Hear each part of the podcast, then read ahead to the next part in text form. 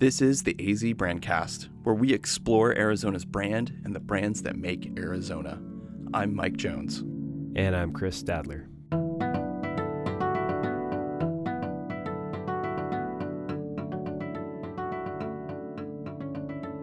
Welcome, everybody, to AZ Brandcast, where we talk to all sorts of awesome people about the power of brand and how to build great brands in our remarkable state of Arizona.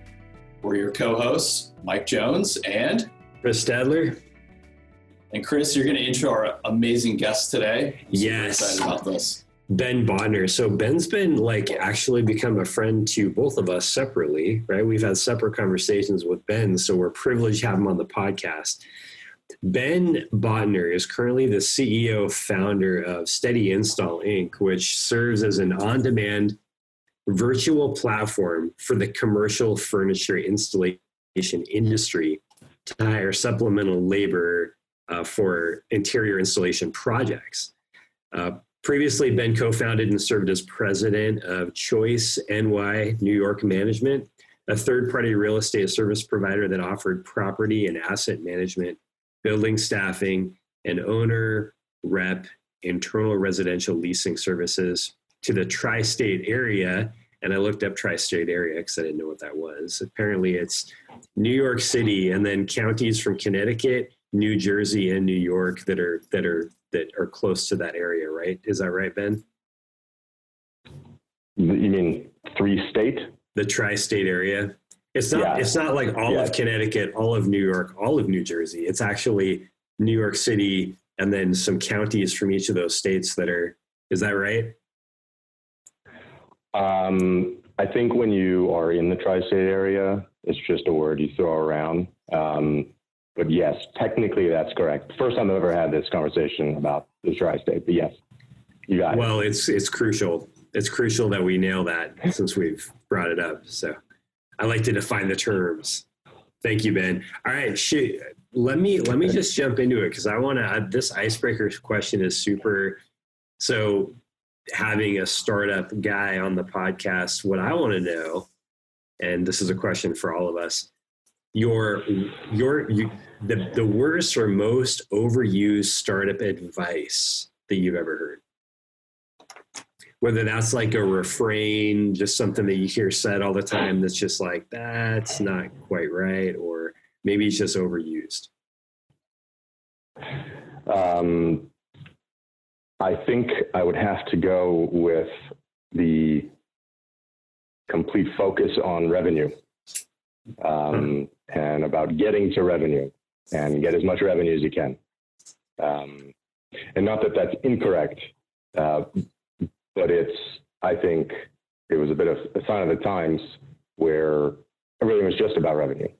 And there really wasn't much focus on profitability or, you know, is this a real business? And it was just get revenue. Um, that was what everyone said. Um, and I don't think that, uh, uh, I don't think the industry is bailing companies out anymore just based on revenue. I, I, I think that you have to have a real company because if you don't, what happens is what we all just saw was companies that were, you know, just growing and trying to get going based on revenue. Um, you know, when we're throwing tons of expenses at it to to get that revenue, had a hard time uh, if they needed to do a fundraise when the music stopped and everything that's been going on started. Like musical chairs, and there's no chair left. Yeah. And then what?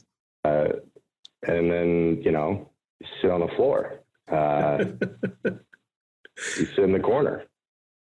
So a lot of those companies got stuck. Um, you go, you go eat and, birthday cake because you are done, man. Well, it's it, it it's not their fault, um, but it, it was you know I, it's like flipping houses, right? It's it's good until it's not, and um, timing is everything. And so you know always everyone's like just get your revenue, get as much revenue as you can. It's you know can work at times, and if you time it right, it works, and if not, you got big problems. Luckily, I ignored that advice. You know. Is that um, that's, that's no really, interest in revenue? None at all. Uh, is that indicative of just like chasing that initial customer uh, like the new the new acquisition rather than like thinking about more like holistic term of not only do you have to acquire a customer, you got to keep them, right? Yeah, it's it's it, it, it's just kind of how far down the line you're thinking, and um, rate of growth is crucial. Um, if you don't kind of make sure that you are prepared as you grow, uh, you lose the revenue that you bring in, and you're constantly starting over. And at some point, you will run out of new relationships to to learn off of. I mean, that's the whole thing. Is you're trying not to cut your teeth on your client's dime or your client's time.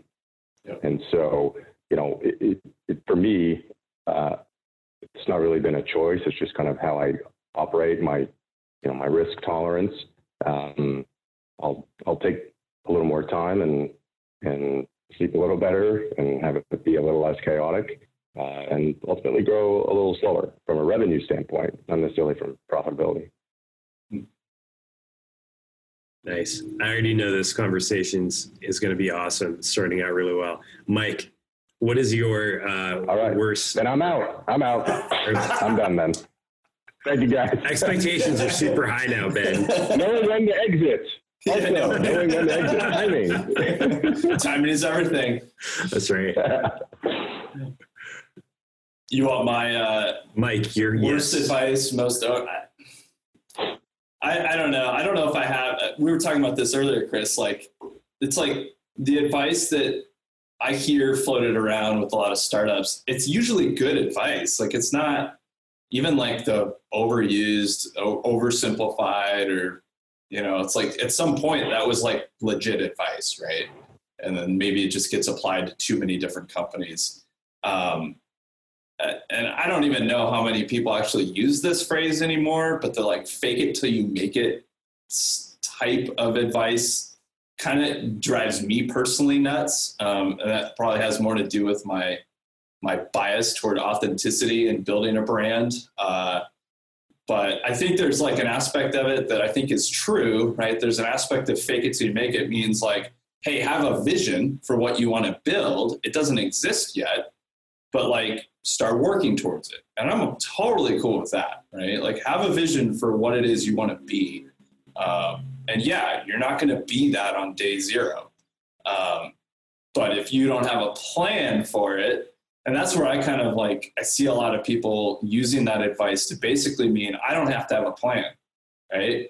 I just like go say stuff, and if I speak it, it'll happen. And I'm like, well, not really. so, so you're not against you're not against like dressing for the job you want that sort of thinking like no. you know hey you you you know dream about it think about it start acting start acting it out but you're saying have some substance like yeah have some substance, substance, now right yeah um and like ultimately it's like if you if you're gonna go pitch like those investors, if they're at all savvy at any level, they're going to see through any of your kind of like BS, fake it crap. Now, granted, like you still have to have a vision, right? Like that's part of what they're buying into. Um, but if you like don't have a team and you don't have the rest of it thought out, um, and of course the financial side of it, it's uh, like it's just not gonna. It's just they're gonna be like, great, you, you're an idea, but tell me more. Like, give me something more than just an idea. Um, and I, I just, I, I, don't know. And I think there's a level of like, you can take that to an extreme as well, even within your like marketing communications, where it's like, you know, hey, we're going to pretend like we're a 500 person company when we're three people sitting at a card table, right? And it doesn't mean that you need to like peel back the curtain and show everybody every last dirty, you know, secret about your company and how you know unprofessional it is at you know to date right? Unprofessional in quotes because uh, that's somebody's you know assumed definition of that. But um but it also i don't think means that like you can't it's okay to own where you're at.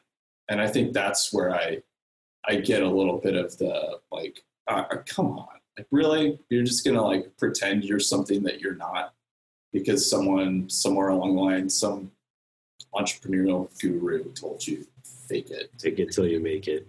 So my, my mantra has always been make it till you make it, which is I that you're constantly that. building and you are making the things that you need to get where you want to go to be quote unquote. I my favorite is uh, is uh, I, the one one I didn't quite understand was hustle harder. I didn't quite understand why that was profound, but I also felt like I kind of I was kind of like that solves the problem of someone not hustling hard enough. But I don't know that that's a lot. I don't know that that's most startups. It might be, but uh, I feel like hustle harder. I feel like people are already putting in a lot of time into their businesses, and I'm just at some point it's like maybe it's time to hustle smarter. Maybe so I so that that was one that personally I'm just like, and maybe it's because of who I am. I'm just like, well, I want to I want to find better ways to gain long term like like operational speed. You know, maybe not worry so much about um, you know, okay, more time away from my family, more time, you know, that kind of thing. So um, so that's that's my favorite one. But I'm really interested in uh, I'm really interested in uh, in talking about Ben's experience. So so Ben, you started you started a real estate business in New York City. Uh, first of all, tell us uh, tell us when that was, because I think the timing was really interesting, and then also uh, tell us how much you knew about real estate going into it. So it was uh, we started planning that in 2009, um, and I had been doing uh, commercial real estate investment sales for about three or four years at that point. Um, so I was a, a, sales broker for buildings um, in New York and through the boroughs. Um, and how much did I know about real estate? Um, I knew everything outside of property management. Uh, I spreadsheet real estate. I knew you know properties and how to underwrite them on a on a fluffy number per square foot um, as an average, uh, and, and, understood valuations, and um, but I had no experience with the bricks. And uh, so you knew everything I, the actual job that you were creating. Yes, yes, yes. That's awesome. Um, that. And I, and it kind of came about because I had started there I think uh, end of 05 or early 06. And um, in 2008, you know, things definitely changed. And, you know, I was doing BOVs for banks on properties, but there was just, you know, the transactions were way down. Um, and I had kind of noticed something that I didn't really know what to do with, which is that everyone complained about the property management companies and there were no new ones. But it was just thought, and that was really it. Um, I had gone out to lunch with a friend of mine. He uh, was at a uh, private equity and debt shop that went under. Um, he was trying to figure out what to do next, and he kind of threw out, you know, hey, you know, I was thinking about property management, and I was like, uh, it's so funny. I was thinking about that too. It's like, you know, what do you know about it? It's like, well, not really anything, but you know, I, I, definitely understand, you know, real estate, and I know a lot of people, and I understand them as investments. And I was like, oh, okay, well, like, all right, we have that covered between the two of us. Um, and he's like, you know, but it's it's learnable. And so we said, okay, let's let's do it. We felt like we could, you know, felt like we could get hired. Um, that was actually kind of the, the ultimate stimulus. So I was like, I feel like, you know, I the kind of client relationships I I developed, which was a nice slow sell, uh, would lend itself to some of them maybe hiring us to manage the properties. And and so we started planning, and we, uh, you know, I think between the two of us, we probably put in five or six grand. Um, we bought a couple computers, um, business cards, incorporated, which is expensive to do out there, and uh, and that was it. And we somehow got our, someone to hire us. Um, and then we worked very hard and did a great job because they were our only client. Um, learned a lot, and uh, and then got our second client 2000 end of 2010 a big one and we hired a bookkeeper went back to making nothing and that was really our our path it was very organic Mhm. Did that answer the question? Yes. Is that company Yeah. still going on today?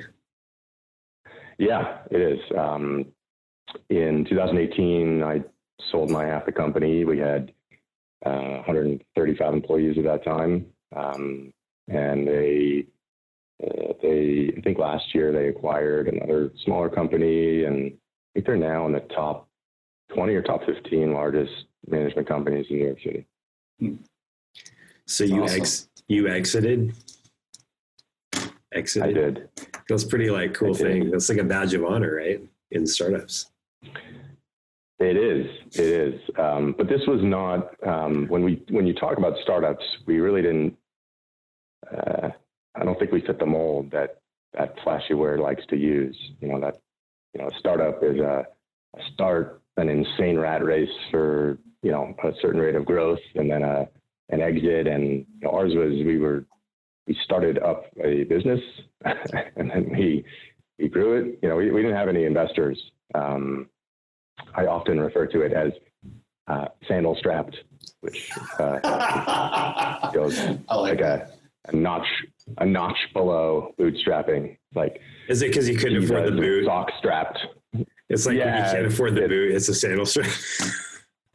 Yeah, socks and Teva strapped. Um, Yeah. uh, so I mean, it was real scrappy. I mean, like our first office was a ten by ten room with no windows, and we borrowed it from someone because we renegotiated his HVAC contract, which we didn't know how to do. So we just looked at it and renegotiate. I mean, it, it was just it was all very very scrappy. Um, but that's how we grew. That's always how we grew. So yeah, That's awesome. So so what's uh what's so you wait, you're from here, right? Yeah, I grew up here. Um, I went to University of Michigan, and then uh, after that, I went to New York. Not for real estate, though. Uh, I went to Columbia Dental School for one semester and a day, uh, and then passed my classes barely, and immediately withdrew. And then, you know, then I fell into real estate. So- I was awesome. there for almost 14 years. So so what brought you what brought you back to Arizona? Uh, the the true answer is um, lifestyle and family, which is not uh, you know not the most exciting answer, um, but being in a location like New York or any of these you know top markets that um, people in the tech world will push you to. Um, the the way of life creates an even steeper hill to climb. Uh, you know, I, I I needed to live in a house. I didn't want to live in an apartment um, anymore. And so, you know, I had a house in New Jersey, and I was commuting in and out to the city every day. And um, I caught the five something a.m. train, and um, you know, I even left my office at 5 p.m. to be home by six something, and I was uh, I was always rushing. I was always late, and uh, there was not genuinely not enough hours. And so I, I think um, it it got to the point where I, it was just unmanageable. Um, and some people are okay with it. I just uh, I'm someone that wants to be, you know, being with family and seeing my wife, seeing my kids is is important to me. Um, with something left in the tank, and uh, I really got to that point where I, I hit my ceiling, and so uh, you know, Arizona was really obvious choice. Interesting. So so I've heard I've heard people talk about work work life balance before, and since we're kind of contrasting New York and Arizona because that's your experience, I'm kind of curious and I'm interested in Mike you too. Uh, so does is is a work life balance does that cost your business, or do you think that work life balance can actually improve the business side as well? Is it just like a compromise in order to be a whole person, or can it sometimes actually benefit your business as well? Does that make sense? The the contrast that I'm making. Because on one side, Yeah. it, yeah, I um, I would say that there's a personal cost. I wouldn't say that there's a cost to the business. And there's a- I, I think they're different things. Um, I, I think it's unrealistic to think that um, if you weren't spending that much more time and effort and intention on your business, um, that it wouldn't, uh, that you shouldn't be uh, compensated for that, or you sh- there shouldn't be rewards for that financially for the business. Um, and so, I I do think that um, the way it should be is, you know, if you're giving less compared to someone else, um, and they're making more sacrifices, that uh, you know maybe they should have a bigger stake. But for the company itself, it just means that you know because someone needs to pick up that slack right? So assuming that we're talking about uh, there's a certain amount of output, and either I'm putting forth all of that myself, or I'm putting forth two thirds or three fourths, and someone else has to pick that up. Um, it's just a function of the company itself. I, I I don't think is hindered if if you know you're you're trying to strike that work life balance. And I think overall you'll you'll get happier employees, you'll get less turnover. Um, I could talk to you for an hour about turnover and the the damages caused and how expensive it is. Um, Hmm.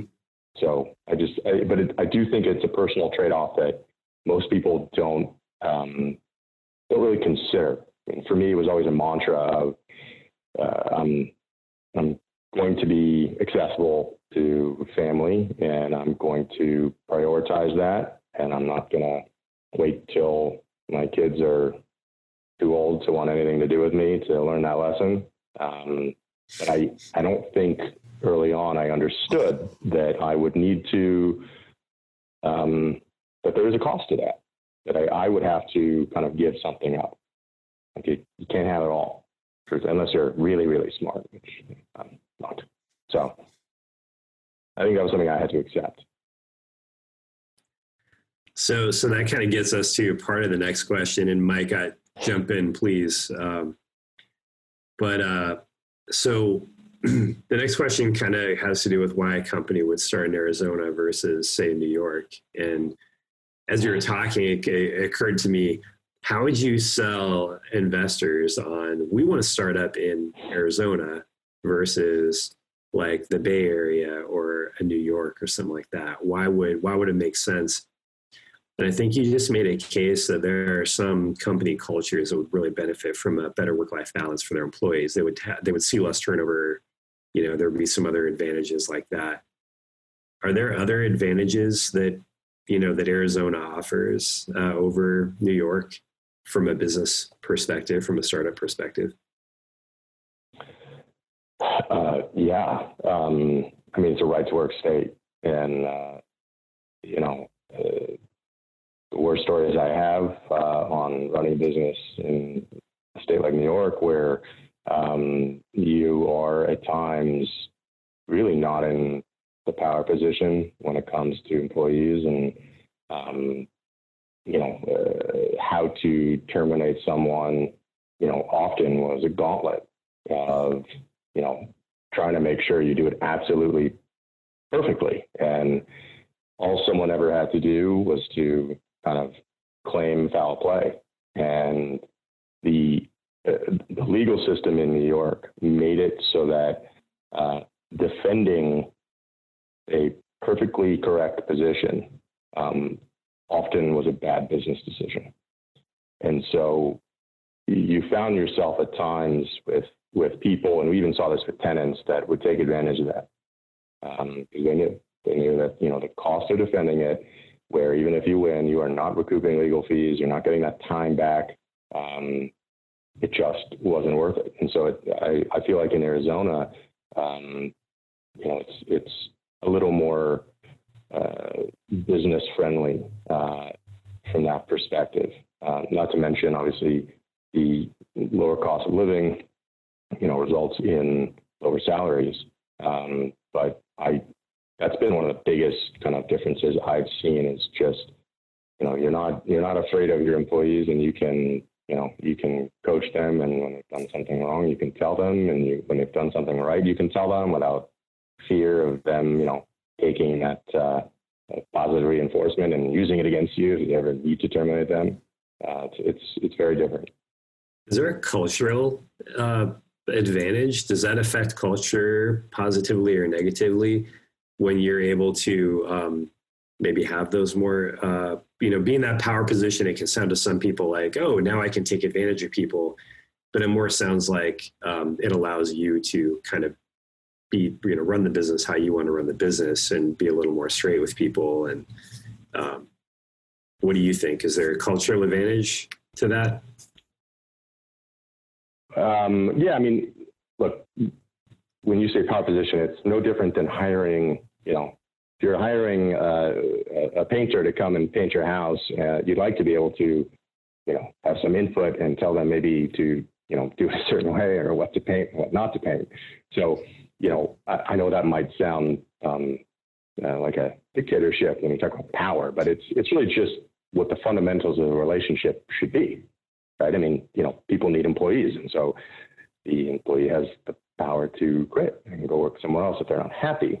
Um, but it it at times created kind of a, a conflict. But I think as far as the culture um, and you know how that dynamic impacts your ability to uh, to to have employees and, and to adequately adequately manage them. Um, I I just I think it allows for a level of, of honesty that is, um, you know, for me, much more effective. Because if you're not able to correct someone, then, you know, play this out. The mistake continues, it compounds, you become more and more frustrated. And if you can't really, you know, talk to them and, and fix it, um, eventually it's just going to explode. And in the same way that if you have to like write up someone for infractions, um, because you need to create a paper trail. That also creates kind of an adversarial, difficult relationship. So I, I, I think it it just helps for uh, a more open dialogue, and I think at least just gives everyone uh, more of a chance. It gives employee better opportunity to improve and grow and fit to what you're looking for, and gives you the opportunity to kind of be able to communicate that freely and help them. Yeah, yeah. Mike, were you going to say something?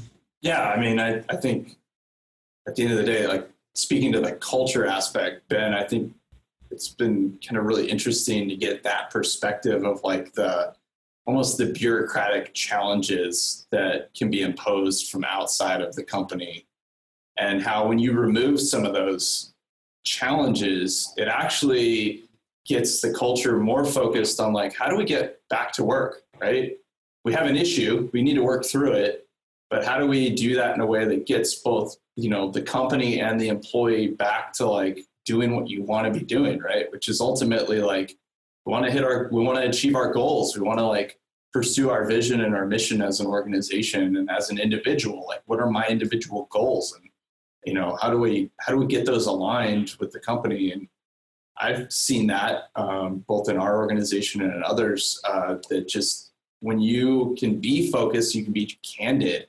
about, you know, how it's not about like us and you, it's about like how do we get back on the path that we were already on, right?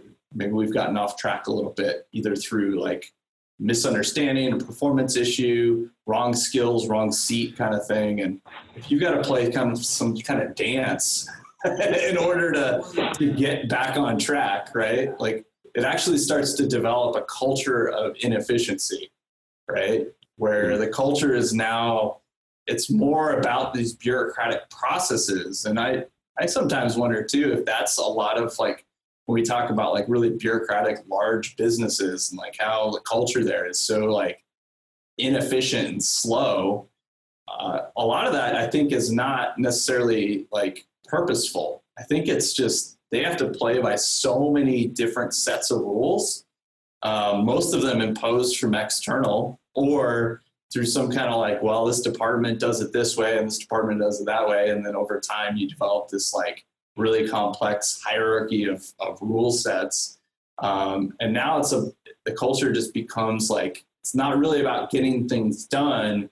It's about navigating the bureaucracy Um, and so, yeah, I mean, I, I, I really think. I've felt that too. Yeah, I felt I, I felt that too. And um, when when you it feels like it's kind of like when you have when you're sending an email to somebody and someone's like well copy me in so i can make sure it gets done and you're like well now i feel like i'm tattling i'd rather just have a relationship with this person and work it out ourselves and just earn that respect and earn that trust but now i'm copying someone in and now there's a third party who's watching it and, and that person instead of building a relationship with that person now i have to tattle on them i have to keep this this record you know, of um, of their wrongdoing, so that if I need to fire them, I can, you know, because otherwise I, otherwise I leave myself vulnerable. But uh, I feel like, uh, and this is the reason this is the reason I think this is so interesting is because uh, up until now we've more been talking about Arizona as a place that's you know a lot of people are like, well, it's it's inexpensive, right? But if we can uh, uh, if we can figure out some of these ways to uh, to use Arizona's advantages that go beyond just you know oh it's inexpensive it's okay you have less risk as a company because you can it's a right to work state but if that becomes something like well it impacts your culture you know it allows you to have more trusting relationships with people because it's more about the relationship and earning that relationship that's how you get things done because it's not litigious you're not you know trying to dot all your i's and cross your t's you know and so I wonder, I wonder how that could be. Well, let's not get ahead of ourselves. Um, what are, are there are there other things that you've seen that you really like about Arizona um, for business or for startups in particular? Um, I think uh, again, it's it's all for me kind of a comparison, um, but I I've seen that you you have much greater access to um, larger companies or larger clients that you would have, that you'd like to go after sooner. Um, here or in New York? You know, in no here here. Uh, I found in New York you you really you know I remember our, our first buildings that we managed were you know five six unit walk ups and we had to take those on for a while until we could get you know, larger buildings. Um, there were many options uh, as far as property management companies out there. And so I, I think here, um, you know, partly due to size uh, and kind of maturity in, in the scale of growth, um, you can talk to the big companies pretty quickly and you can get to them and they'll listen. Um, and that's that I think is an advantage of being in you know, let's call it what it is, you know, a, a smaller pond. Um, but I, I, I always go back to it's, it's, you know, a, a smaller pond. You still do really well in a, in a smaller pond. Um, and you probably have a greater chance of success. Uh, and getting the bigger pond is a little easier if you already have conquered a small pond. Um, and so, you know, again, going to that, that rate of growth question, um, it's uh, part of it, I think, has to do with risk tolerance. Do you think that's simply only a, a matter of like, you know, competition, scale of, of competition here, or is there also I don't know. I, am just asking, but like, is there is there a cultural difference too of like companies here just more open? You know, I'm uh, again, if I'm I'm comparing only one non-New York place to sure. New York, um, and that's relevant. Uh, so could you know Vegas or Austin or Dallas, you know, have the same experiences? You know, I I can't say, um, but I I think so. Um, you know, I I think uh, often you know relationships that you might be trying to um, infiltrate uh, are not as not as long. Uh, they're not as old. They're not as established. Um, and but would I go so far as to kind of play into the the culture and the politeness of you know one market to another? I don't think so, to be honest. I mean, I I I think in New York it was just more of like, you know, what what what what do you got? Um, what Yeah. You know, like okay, okay, okay. Just just tell me. You know, what are you what are you selling me? Um, okay. Uh huh. How much? And do you do this? Do you do this? Do you do this? Do you do this? Yes. No. Yes. No. Okay. Here's my here's my answer as to whether I'll look into this more. Um, so I, I think there was a bit less of of a relationship. Um, you know, I, I I think that you know it was just about what what are you offering, Mm-hmm. and I, I think here uh, people seem to have a little more time, um, and they'll they'll talk to you, and uh, so you can you know use common ground at times uh, when necessary. I've, I've definitely seen that here. Um, yeah, I'm always curious, like how much of that is like circumstantial to just the market, and you know, if there's fewer competitors out there hassling them, then maybe they're more open to a conversation, more open to a relationship kind of style of, of pitch, rather than you know, if you're in New York, like you're getting hit 24 seven by people All day. And All so they kind of turn into a transactional just out of necessity, right? Like, hey, I, I have to treat this transactionally because there's like 40 other people lined up. fifth call. Yeah, you're the fifth call I've got today about this. Yeah. And that's less so here. So yeah, I don't I don't know. I've also wondered too if it's like kind of a little bit of the like transplant culture that we have here where like you said most people don't have these like really deep long established relationships. Um you know there at most there's like a generation or maybe two for those that have been here multiple generations with their business. Um but for a lot of people it's like they've only entered into this like you know into this this particular microcosm of society in the last like 10 or 20 years.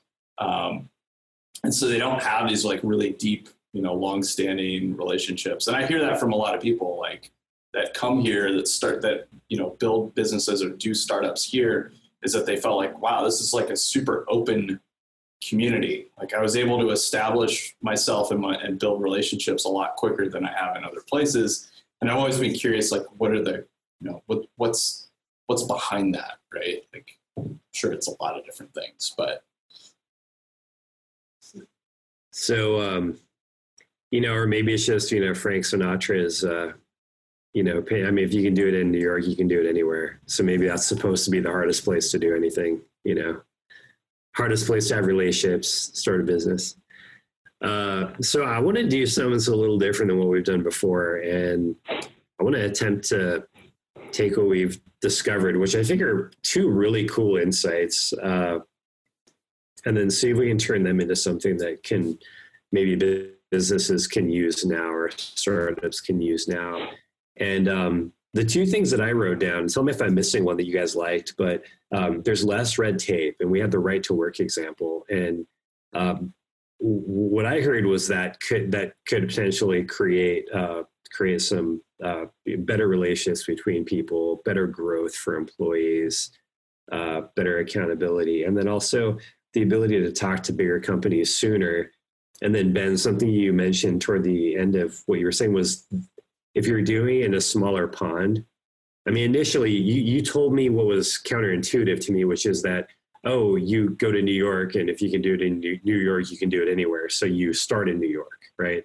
And then you go from New York out. But what you said was you can potentially start a company in a smaller pond like uh, like Arizona or Phoenix and and then that could give you kind of the ladder you need to get to that point where you're professional enough. You've had the incubation time that you need um, to maybe grow and um, and get into that bigger pond. What what uh what can company how can, how, how might companies use these insights in arizona Um, this is a free for when they're when they're when they're already here, or is this about they're sitting with a map and they're deciding where to go? Yeah, I think uh, uh, the the map thing's the the fun one. But um, I say uh, let's say let's use people who are here as a model and just say hey, you're starting up in Arizona. What should you be? How should these things encourage you Uh, and then maybe how do you how do, how should this affect planning for your company? How might this affect your future? Um, I I think you know, firstly to uh, maybe not be insecure about being in Arizona.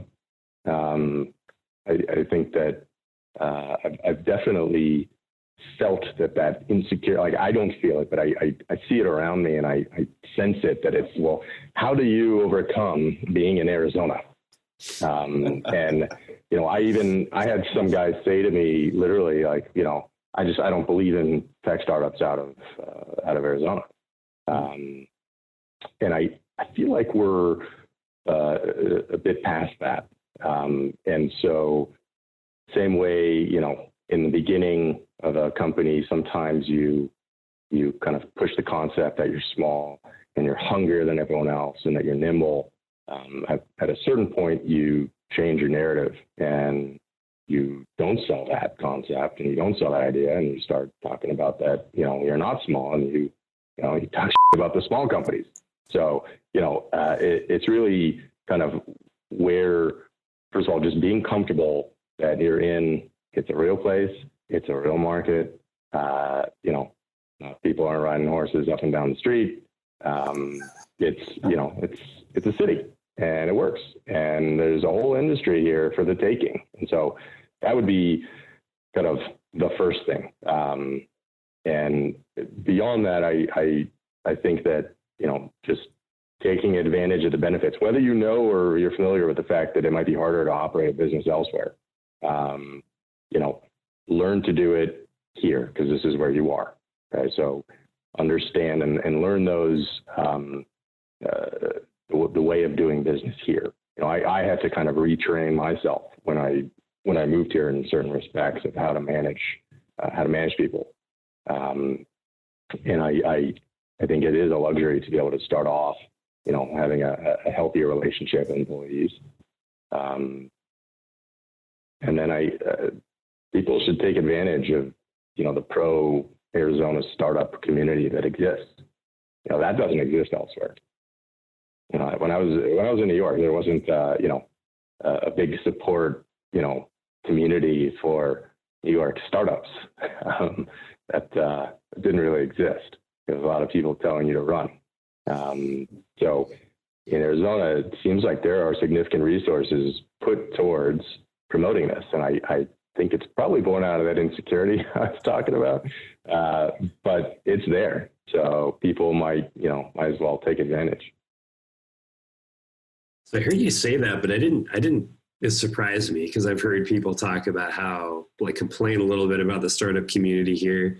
But you're saying that compared to New York, the, just the fact that there is one is is more than. Yeah, I mean, look, uh, I'm. Um, uh, I don't really take part uh, that much in the Phoenix startup community. I'm a little busy starting up.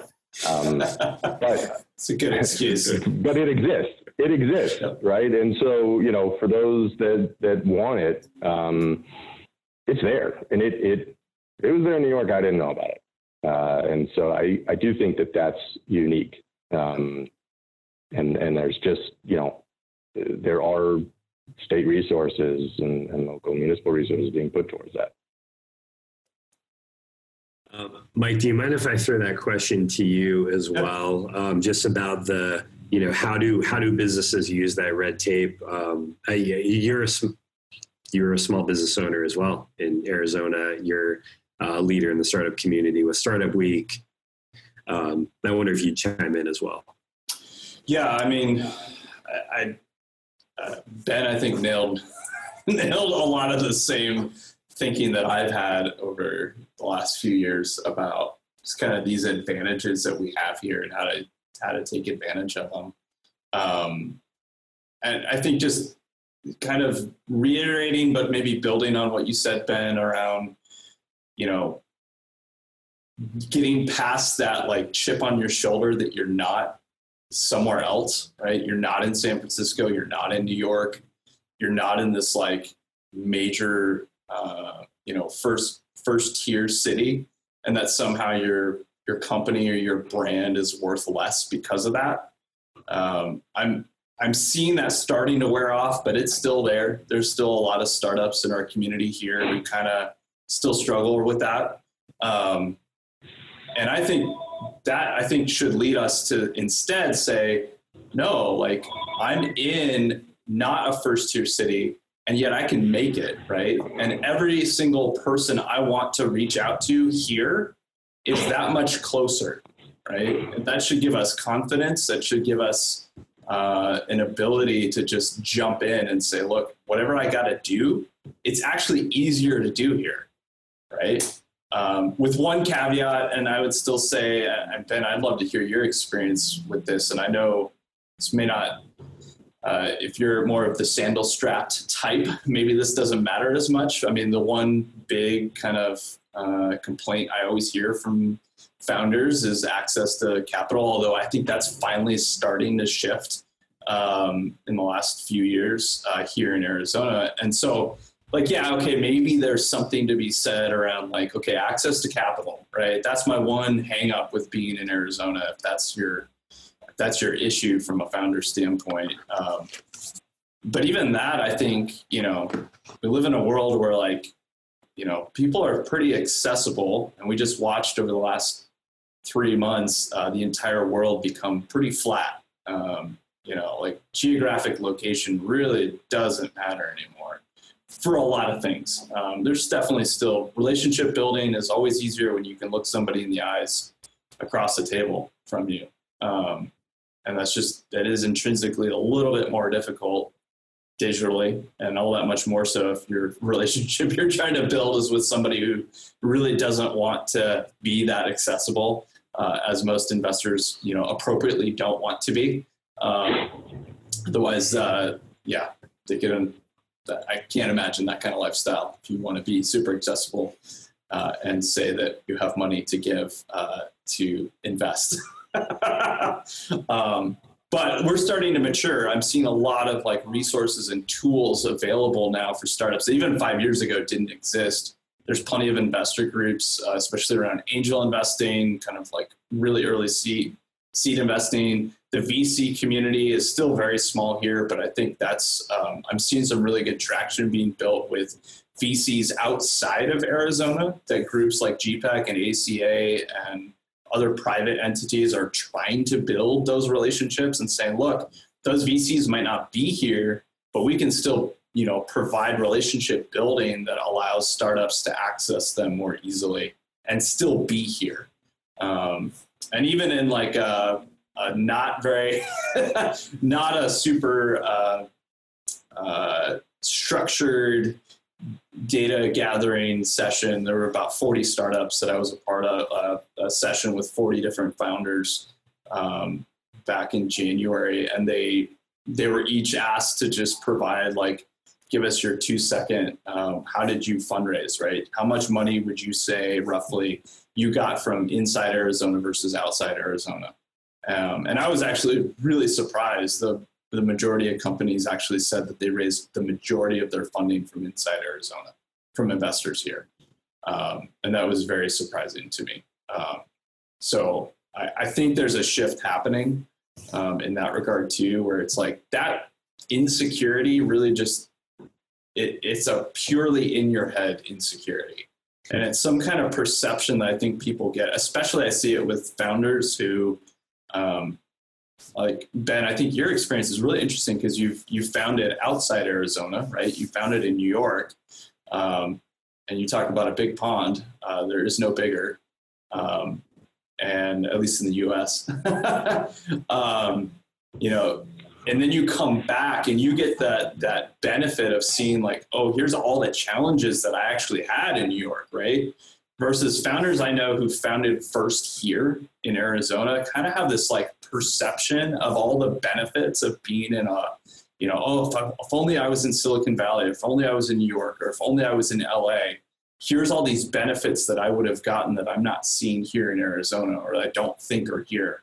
Uh, only to find out when they go, oh, wow, this is like really challenging because now I am the smallest fish in the biggest pond. Um, versus like there's a more right-sized ability to start up here. Um, I don't know. I, it's been interesting just as we've talked through this, like thinking through that like small pond, big pond kind of idea, that concept, and how you can use that smaller pond to your advantage. Um, I've always thought that like essentially you're reducing risk, right? That's essentially what you're doing when you start somewhere where there's less competition, where there's easier access to resources and relationships. Um, and for a startup, it's like, man, why would you not want that?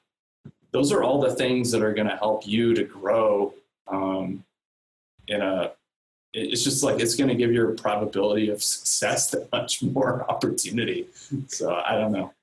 So, so um, Ben, so, this, so that's one thing we haven't talked about quite yet. Um, what? So, tell us about tell us about what you're doing now. Tell us about your current startup you're running right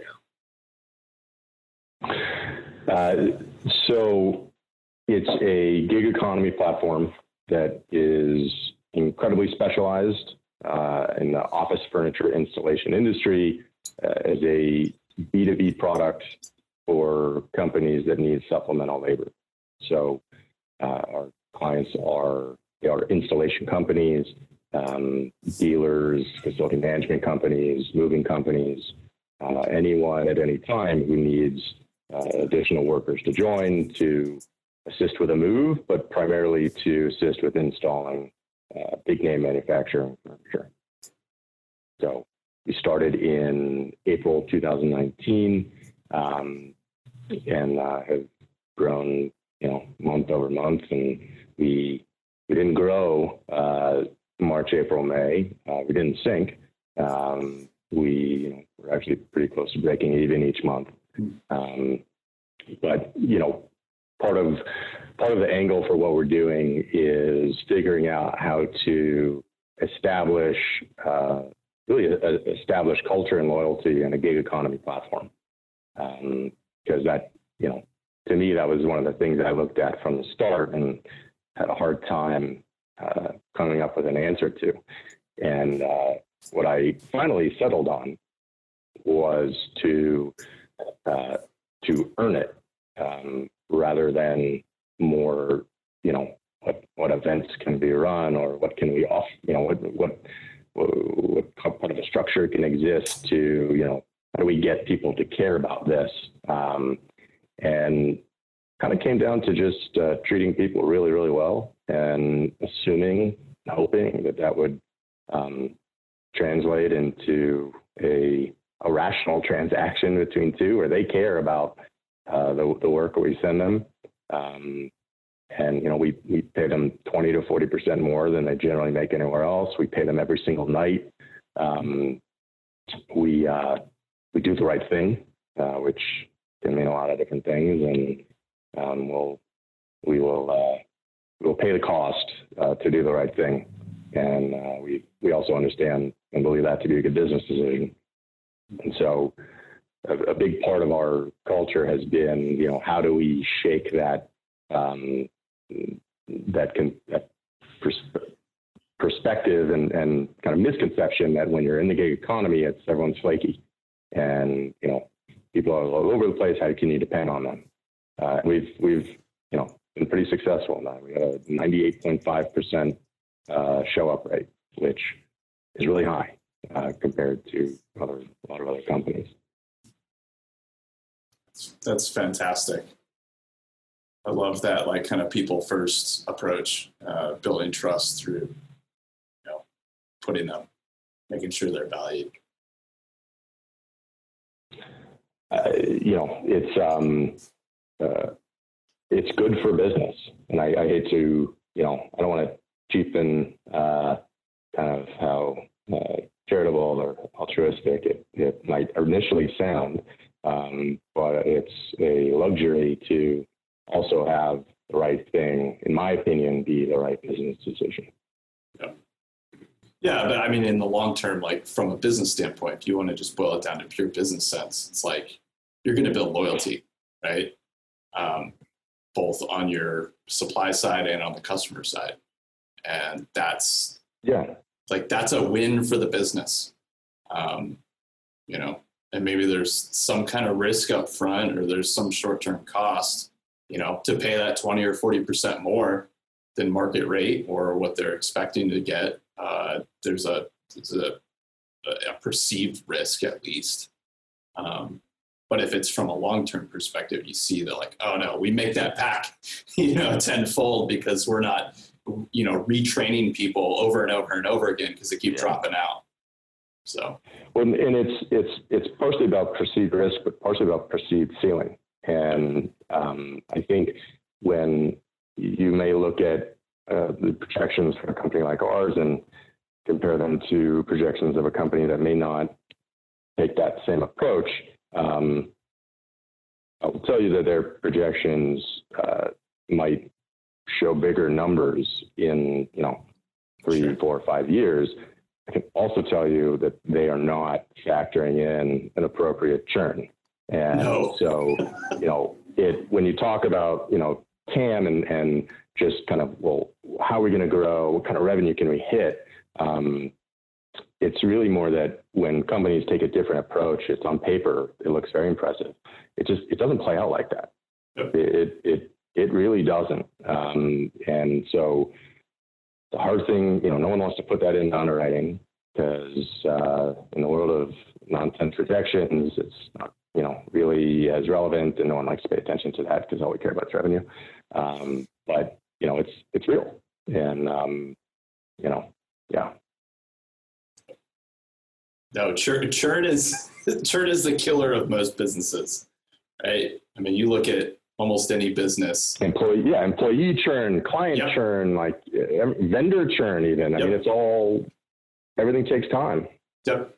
And those are the things that kill, right? Like if you can if you can work the churn out of the business, now all of a sudden it's like uh, you're not having to rely purely on customer acquisition or talent acquisition or vendor acquisition, right? Like those are, and those are extremely expensive endeavors in business, right? Um, you know, you can look at study after study that shows like the gross, like the gross uh, extreme amount of expense you put into finding and acquiring a new customer versus keeping an existing customer, right? Um, and yet, where does most of the marketing and sales budget go? In most businesses. It goes towards the it goes towards new acquisition, right? Um, now there's some sense to that because it is that expensive, right? So you have to invest a lot if you're going to acquire new customers. Um, but the same thing goes on the talent side, right? If you have employees or you have vendors, right? Those are those are highly expensive relationships to onboard and offboard. And so if you're having to do that less often, you can now reallocate those those basically those those margins increase, right? You build more profit into the business, and then you can decide like, well, do we want to reinvest that? How do we want to reinvest that? Um, and so, like, I just, yeah, I'm all with you. I love talking about churn because I feel like it's one of the unspoken, like, major issues in most businesses that very few people want to talk about because it's not sexy, it's not fun, mm-hmm. right? Like keeping a customer right. happy isn't really that exciting. I don't get to high five over like keeping somebody, right? The sales team doesn't like get up in the morning because, oh, I kept that customer from last year. Mm-hmm. And yet you look at like, I mean, take like financial wealth, you know, a wealth advisor, right? Where does most of their revenue come from and most of their profit margin? It comes from long standing client relationships that they've had for years and years that cost them very little to facilitate. It's literally like hey, one phone call a year. Hey, how you doing? Just want to let you know you're renewing. you know, it's like that's that's that's it, right? And I know guys who, and obviously that's a very microcosm, like that's a very small microcosm when you're talking like business at scale, right? That's one person developing their own personal business through relationships. Um, and but I think that scales, right? Like that that scales up to any kind of size business. Um, well, and the things that you did to to the things that you did to create those relationships, the company you are, the company you've become to have those relationships carries carries out through that. So even when you do have attrition with vendors or clients, there's, uh, I mean, I'm just going by experience that I've had and then experiences at Resound as well. I mean, we just see a lot of people benefit from those, you know, not, not just the relationships that are in place and right now, but those relationships that just, they just broke off, but continue to be good relationships, you know, because of that. And when you have that trust, it's like, you know, we talk about the time it takes to rebuild relationships, the time it takes to, you know, to turn over and, and the churn time. If you can reduce the churn time, we're talking about uh, by just having, just being a company with a great reputation where people already know you by the time they meet you, you know, um, then that's a, that's a great, uh, you know, this is kind of a cost reduction if we want to make it turn it into banal terms, you know. But um, is there? Well, I want to say something on that before, because you have your segue face on. Um, so before yes. you segue, uh, I, I think part of it is is really being um, fully committed to uh, defining and working on problems. And so, what I see a lot, and when I've been in you know idea meetings about stuff, um, people often don't, don't even realize it, but it's all about solutions um, and they're they're they talk about amazing solutions, um, but unless they're solutions to real problems, um, or the then right they're problem. they're missing the mark.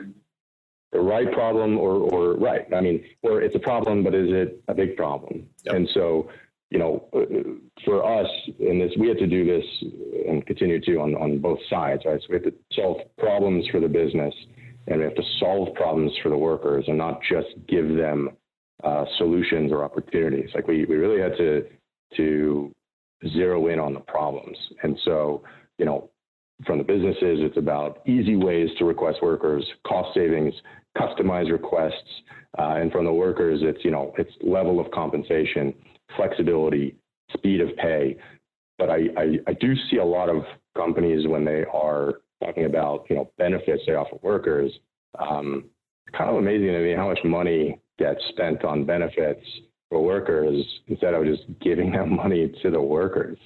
Uh, I, I, it always kind of surprises me where you know, oh, we can offer these benefits, you can offer this, you can this. It's well, just I think there's a lot of people who probably just rather get that money themselves, and maybe it shortens your amenities list as far as what you offer. Um, but you may not be solving everyone's problem, right? or, or so the root the root problem, if, right? It's a perceived problem. If you give them the money, if you give them the money, um, you ensure that that money for each of them goes to the right problem, mm-hmm. and and and and and that's kind of been something that we've been very aware of uh, to make sure that we are putting forth solutions to actual problems and not making those assumptions. Interesting. So you're talking about the the difference between, um, oh, our employees want to be compensated more. Okay, well, let's. What are other companies doing? Well, let's throw this at them, you know, and see if that works. Instead, you're saying, let's understand exactly why they're uh, why they want these things and so that we can give them something that's going to actually meet their needs instead of just being something from a list of benefits that you know potential benefits that we could just buy off the shelf and throw at it yeah. Literally. And and it, and that's in all aspects. I mean that's even in dealing with you know clients and deciding where to allocate money and um, you just have to be very diligent about allocating resources correctly. Um, mm-hmm and you know it's not incorporating a feature because one client wants it. Um, and it's not you know it's also understanding that sometimes uh, better pricing is is the best allocation of resource. Yeah or or digging deeper with that client to really understand why they want that feature. Um, like we've seen that with um, we've got a pretty deep partnership with a software company here and and we work with a lot of their customers. And it's really interesting that uh, we get requests that kind of pass along to the software company. And we try really hard to kind of go, okay, well, why exactly do you want that? Because I can't, I can't sell to a software company one like customer's like desire, right? They got to see where the benefit is across all of their customers. And as I'm sure you guys know, like if it if it's like, hey, this is actually going to address a problem that a lot of people are feeling, right, across our customer base, then yeah, it makes sense for us to roll out a new feature. But if it's just one, it's a one-off isolated issue, um, this doesn't really make sense. And what we found is that like when we spent take the time to actually like understand the problem and not just like, oh, at face value, we're going to accept whatever like the desired feature is. Um, and then we find out like, oh, there's actually like a more fundamental problem they're trying to solve that would cross, you know, multiple customers across the software company's like, customer base. Um, or there's been opportunity to say, hey, like, have you thought about even the way that you facilitate customer relationships uh, from a packaging and pricing standpoint? Like, some of your customers are highly sophisticated and they want this level of like customization. You can't have that at the core level of your software.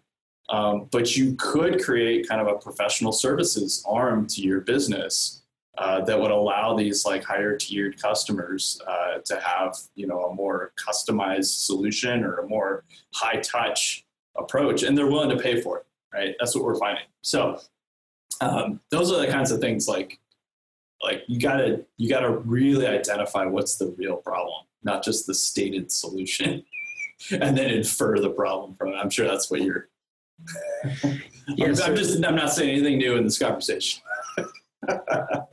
No, that's no, no, that's a are. good that's a good um that's a good re- that's that's good. That well and what i'm hearing too is i'm trying to bring this together in my head but what i'm hearing is that so we always talk about arizona. Some some people talk about arizona being the wild west you know oh there's no laws there. Everybody's just savages you know riding horses through downtown phoenix you know.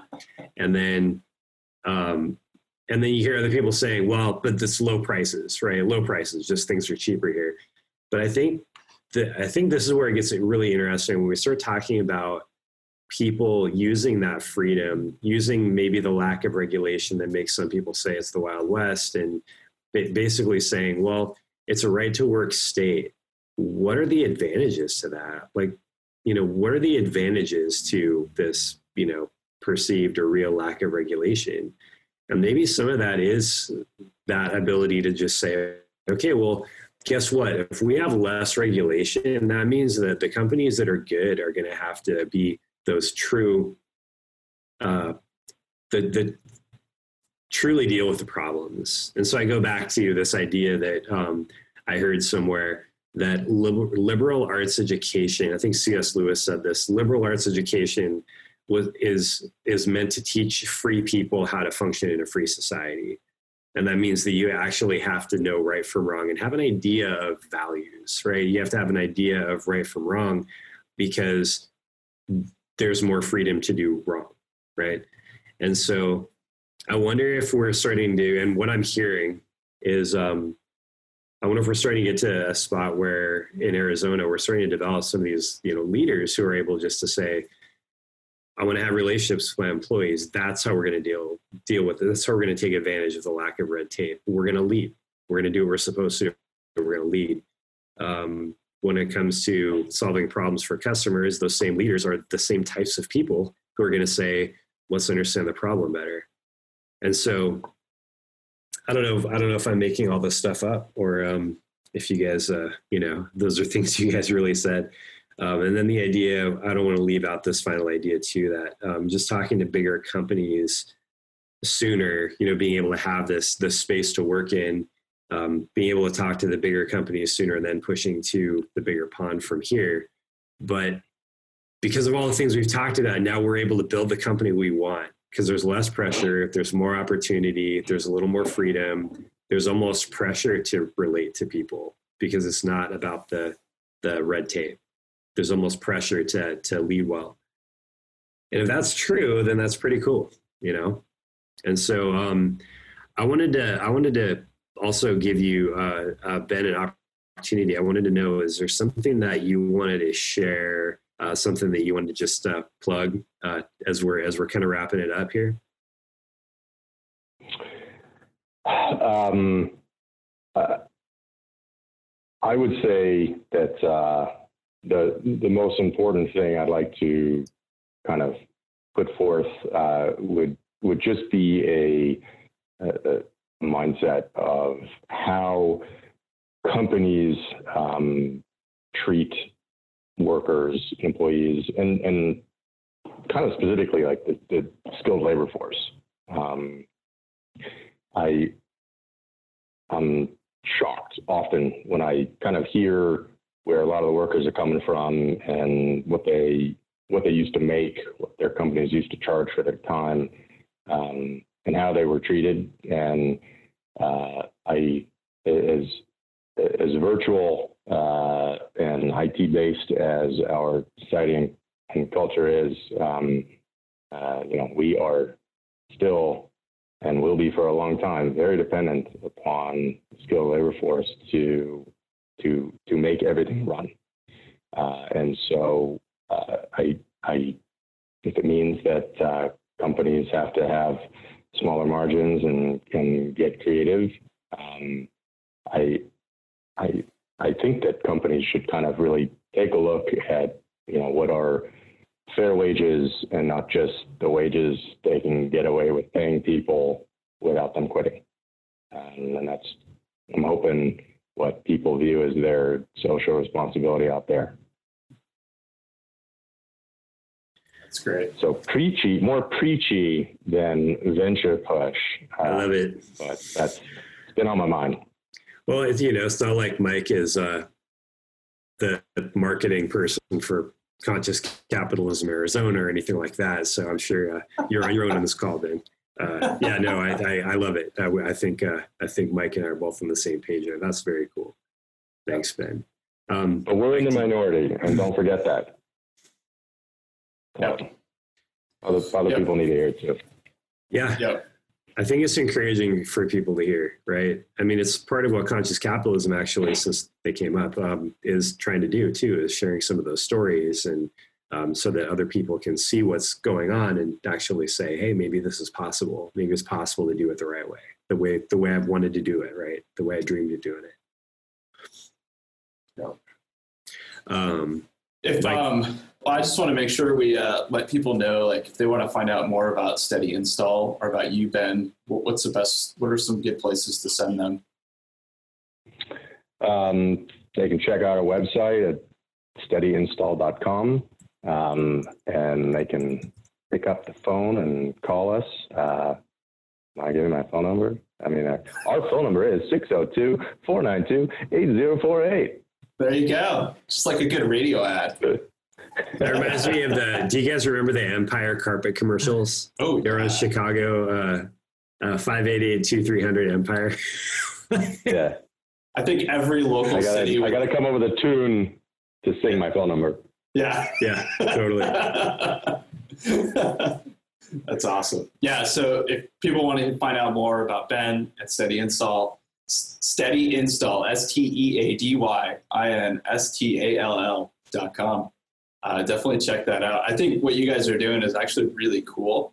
Um, you, know, you talk about a very niche, specialized industry to pro- be providing that kind of like software uh, connection uh, is really cool. And I, I'm seeing that more and more. It's been interesting to kind of watch. Like that's a growing market here in Arizona. Uh, there's a number of different companies I've seen who have tried to kind of take their experience managing and recruiting for a specific kind of industry. Um, not necessarily that that's your experience, but um, you know, but taking that and saying, how do we, how do we provide that um, and make these connections for people easier, right? Taking labor, people who have skills and, and have uh, a service experience and connecting them with people who have projects and have jobs for them. Um, it's interesting that that's coming up more and more here in Arizona. Each, each that I've seen have taken very specialized approach. Like some are very focused on restaurants, some are very focused on construction, uh, you guys obviously are very highly focused and, and niched into uh, you know office uh, office setup, which is really cool. Uh, such a cool idea. So. It's a it's a stra- I mean it's a strategy um, preference, yep. Uh, and I've never been I've I've never felt comfortable um, you know carrying multiple hats in my bag uh, and you know in the middle of a meeting be like, oh, oh, really? Like, oh, we have that too, you know?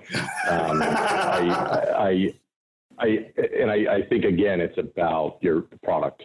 Um, and so, you know, the idea that, you know, you, every project you send a worker to, um, prepares them and makes them that much better for the next one they go on. You know, and, and, you know, it's, it's, uh, it's more thorough and I, I, think you can have deeper, stronger relationships. And I think your product's better. You know, there's a lot of platforms and it's everything under the sun. Yep. Um, you know, it's, it's, uh, you need someone with a pulse. I, we got lots of guys with pulse. Yep. So, you know, I, I, that's just what I'm comfortable with and what Yeah. I believe in. No, I think it's I think it's uh, not only good but also very smart. so that's great. So far, it seems smart. We'll see. yeah. Well, we'll be uh, we'll be rooting for you, and uh, we'll keep in touch for sure. Sure For sure. Thank you so much, Ben, for coming on the show. Thank you so much for kind of just uh, brain dumping with us and sharing a lot of your experience. Some of which is uh, super recent, some of it not so much. Uh, thanks for kind of pulling back and jumping into the archive. Uh, we appreciate that a lot. Absolutely. Absolutely. I appreciate you guys having me on. Yeah. Uh, so yeah, just a quick wrap up here for everybody. Uh, we just want to thank Ben for for being with us today. Um, also, if uh, you know this is another episode of AZ Brandcast. If you enjoyed what you heard today, definitely check us out on azbrandcast.com. Uh, you can find all of our episodes there back in the archive, and we've got tons and tons of conversations just like this that we've had with Ben, uh, with lots of other founders, CEOs, presidents, uh, people who are leading businesses here in Arizona and trying to get their perspective on our state and what the advantages and values are here to starting or building a business. Um, it's been a fantastic experience for Chris and I as we've kind of got to tap into a lot of really smart people and uh, understand their perspective and start to kind of put together our own kind of perspective on like what does it mean uh, to build a business here in Arizona. Hopefully, others are getting getting some advantage and learning through that. Uh, maybe uh, shortcutting some of the process that many people have to spend a lot longer on here in Arizona. So. Um, yeah, you can find all of our episodes there. You can also find us on iTunes, all the other places. Um, and again, just want to remind everybody like this show is all about finding out about remarkable brands for the purpose of understanding what makes Arizona a great place to to build a business. Um, and so we thank everybody for hanging out with us today, listening to this episode, and we'll catch you next time. The AZ Brandcast is a project of Resound and is recorded in Tempe, Arizona with hosts Mike Jones and Chris Stadler. It's produced and edited by Sam Pegel. Music is produced and provided by Pabrid, an Arizona based music group. You can find us on Twitter, Facebook, LinkedIn, and at azbrandcast.com. If you'd like more episodes, subscribe on iTunes, Stitcher, Google Play, or wherever you prefer to get your podcasts.